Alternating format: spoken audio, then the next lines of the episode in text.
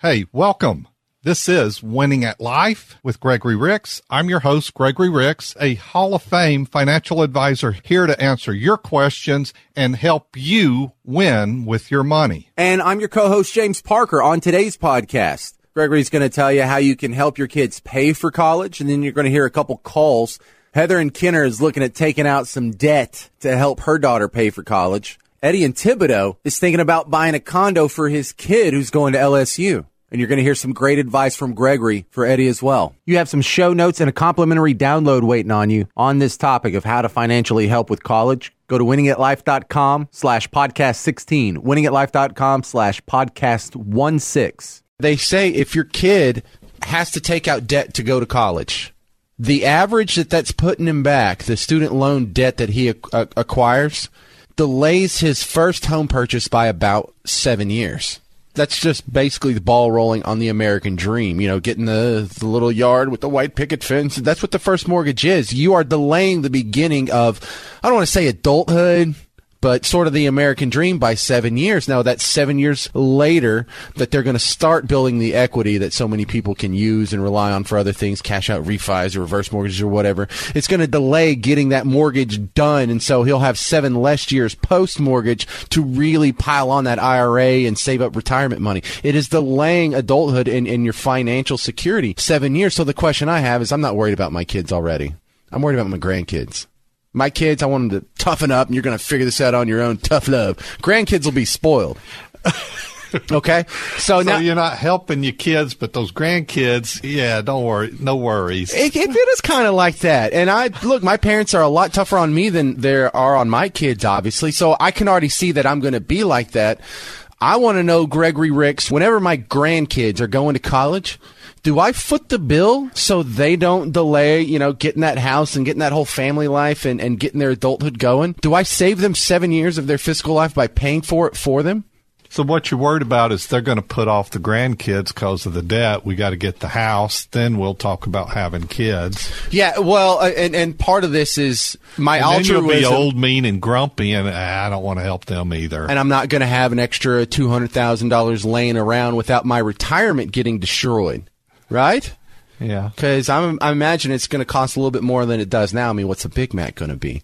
So, what do you tell someone like that who's thinking about dipping into their nest egg to help out the grandkids with that with that student loan debt? Because, kind of from the grandkids' point of view, what if I so what if I suffer goes, a little bit the last five years of life to keep my progeny going? Income planning. I know there's this individual a few years ago that came in and he had awesome pension, Social Security and a pretty good sized 401k, but his thoughts were to give away the 401k. So I'm not going to need this money. So I'm thinking about just kind of hitting big distributions and get spreading it among the kids. And he's in his 60s. And my thought was, you can turn that on to start having a reasonable income from those assets to share with the kids but once you give it all away, you've kind of gotten them used to big gifts from you. And then later down the road, if they're really needing help, you won't have it to give. And what if you in turn need it because retirement's going to be a long time? I think it's a bad idea to spend it down. Needless to say, we never worked together because we weren't on the same page. I didn't think he should do that. I think he should create an income and share that. Not, you know, it's kind of like, gosh, I love this goose. Well, why do you like it? It lays golden eggs. But you know, Easter's coming up and I sure want to eat me some goose.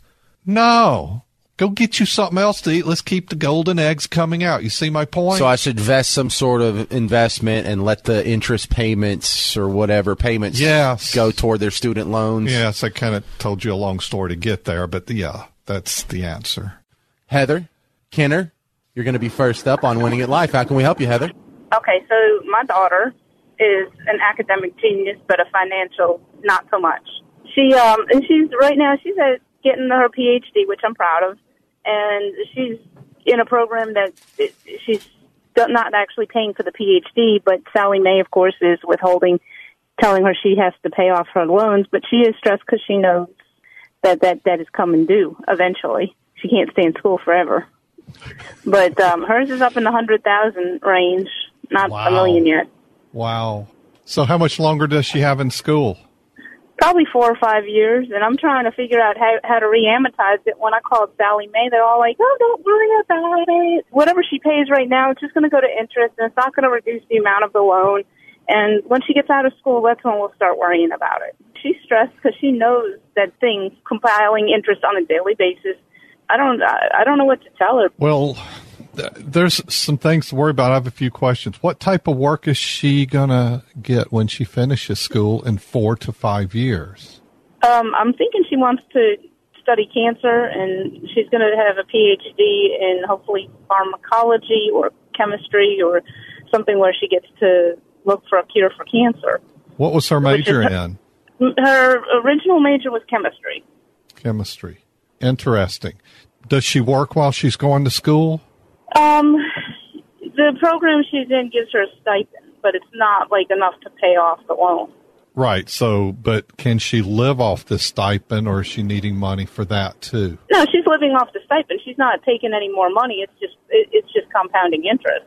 So can she make the interest? Is she working and making enough? Maybe she needs another side job to pay the interest payments. Can she the make amount of interest payments? studying that's required for the program, she doesn't even have time to go to dinner half the time. I mean, it's Well, you it's, know, uh, at six percent, that's five hundred dollars a month in interest. That's six grand a year piling up. So if she doesn't pay anything on that for five years, we're at one hundred thirty thousand right there without her borrowing any more money. So this, Yeah. I smell two hundred thousand here by the time you. yeah, and one of them, one of the loans I co-signed for, so that. ooh, But uh, that has you involved. Yeah, she's going to have monthly payments. It's going to have to be figured out. She's going to have to be making some money because it's it's a pretty good note. It's like having a house note. She's faced with probably better than a thousand a month payment. I'll tell you the story this way. My son is, has a PhD in genetics and got his major from Texas A&M. He had scholarship and such there. He got his PhD from LSU. He worked while he went through these programs. I think he was on a five-year program for his PhD. It took him a little longer than we thought, but he also didn't borrow much money at all because he kind of lived as a pauper and he would work and he worked in labs on the side. So he was pretty much always busy six days a week. Then he went into the public sector. He worked in children's in Pittsburgh for several years. And I, I'd say, Dave, you, you know, can you get into the private sector where the money is?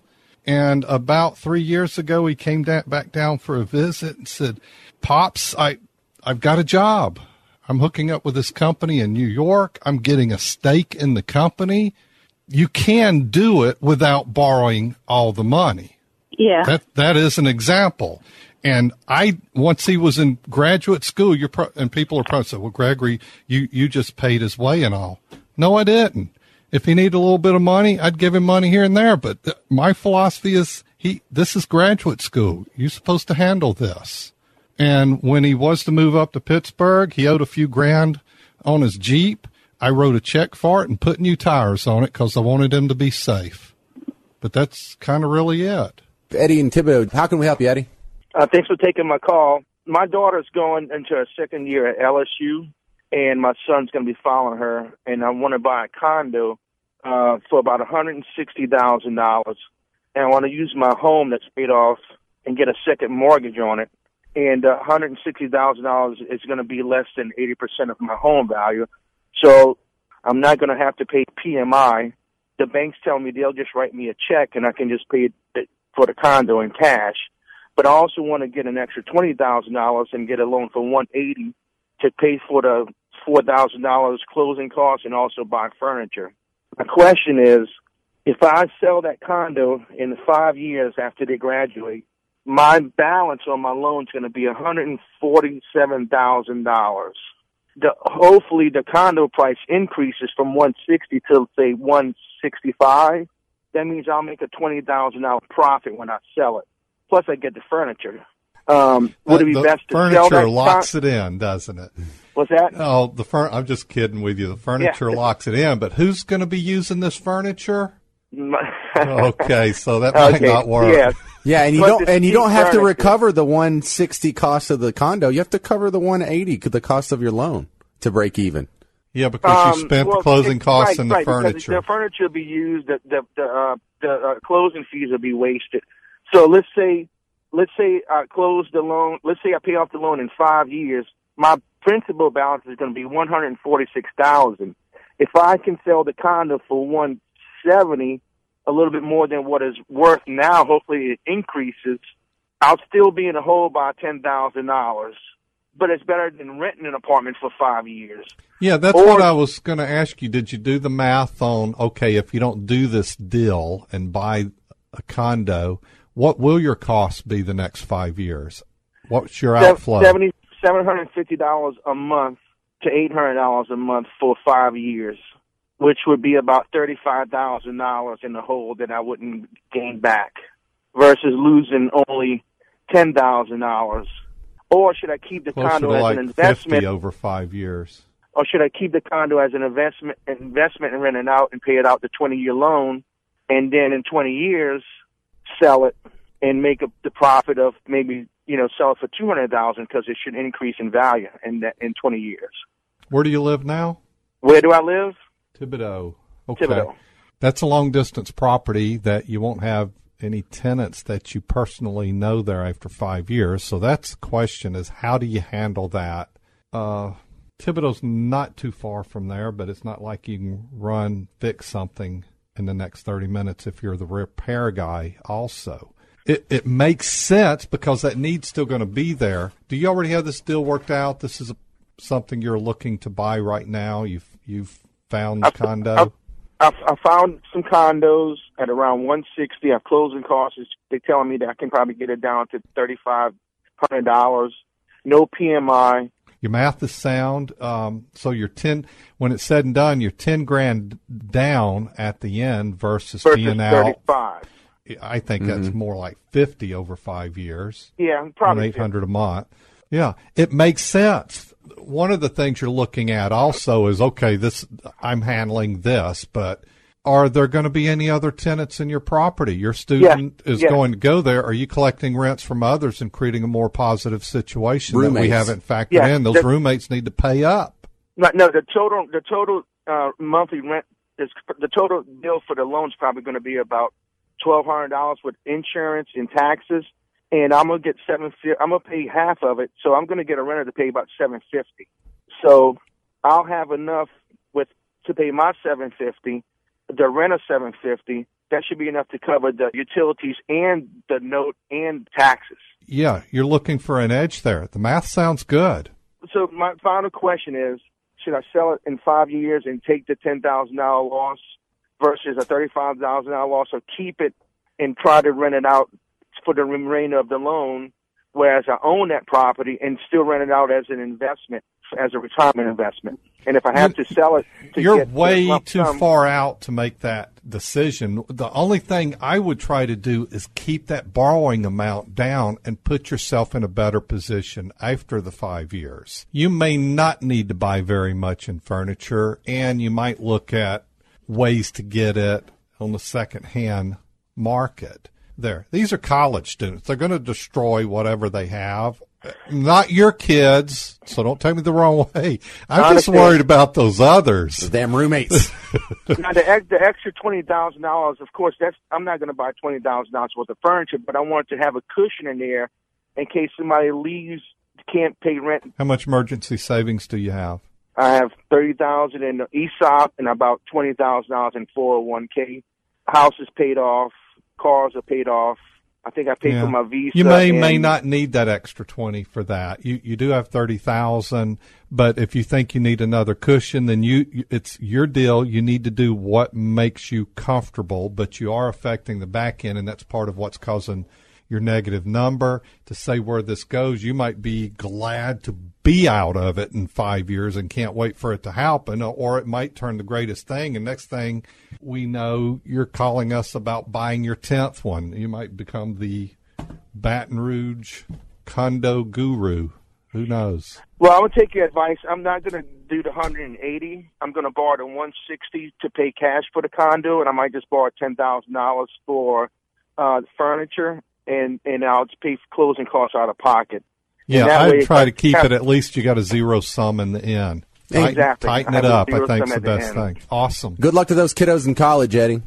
And that's going to just about do it for today. Thanks for hanging out on today's episode and hearing Gregory tell you how you can financially help your kids with college. You have some show notes and a complimentary download waiting on you on this topic of how to financially help with college. Go to winningatlife.com slash podcast 16, winningatlife.com slash podcast 16. Again, your free gift. It's a free report detailing a lot of the information we talked about on this episode. Winningatlife.com slash 16, winningatlife.com slash 16. Thanks for hanging out today. We do this six days a week. Catch all of our episodes live and on podcast with the Winning at Life app. What is your retirement story? Let us help you build a retirement story that you will be proud of. Let us be your guide, your Sherpa. My office number is 504-832-9200 or go to gregoryricks.com. Join the Winning at Life Nation. You're home away from the show, winningatlife.com and the Winning at Life app.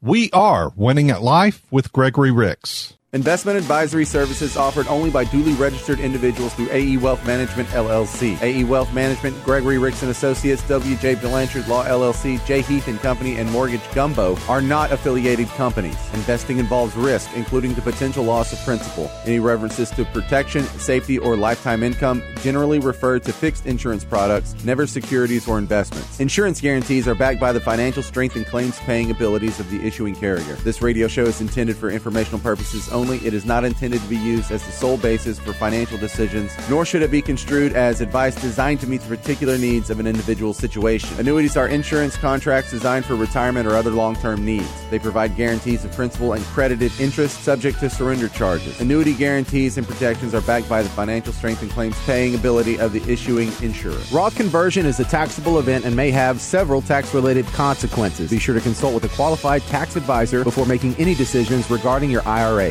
Hypothetical examples have been provided for illustrative purposes only. It does not represent a real life scenario and should not be construed as advice designed to meet the particular needs of an individual situation. Gregory Ricks and Associates is not permitted to offer, and no statement made during the show shall constitute legal or tax advice. Our firm is not affiliated or endorsed by the U.S. government or any governmental agency. The information and opinions contained herein provided by third parties have been obtained from sources believed to be reliable, but accuracy and completeness cannot be guaranteed by Gregory Ricks and Associates.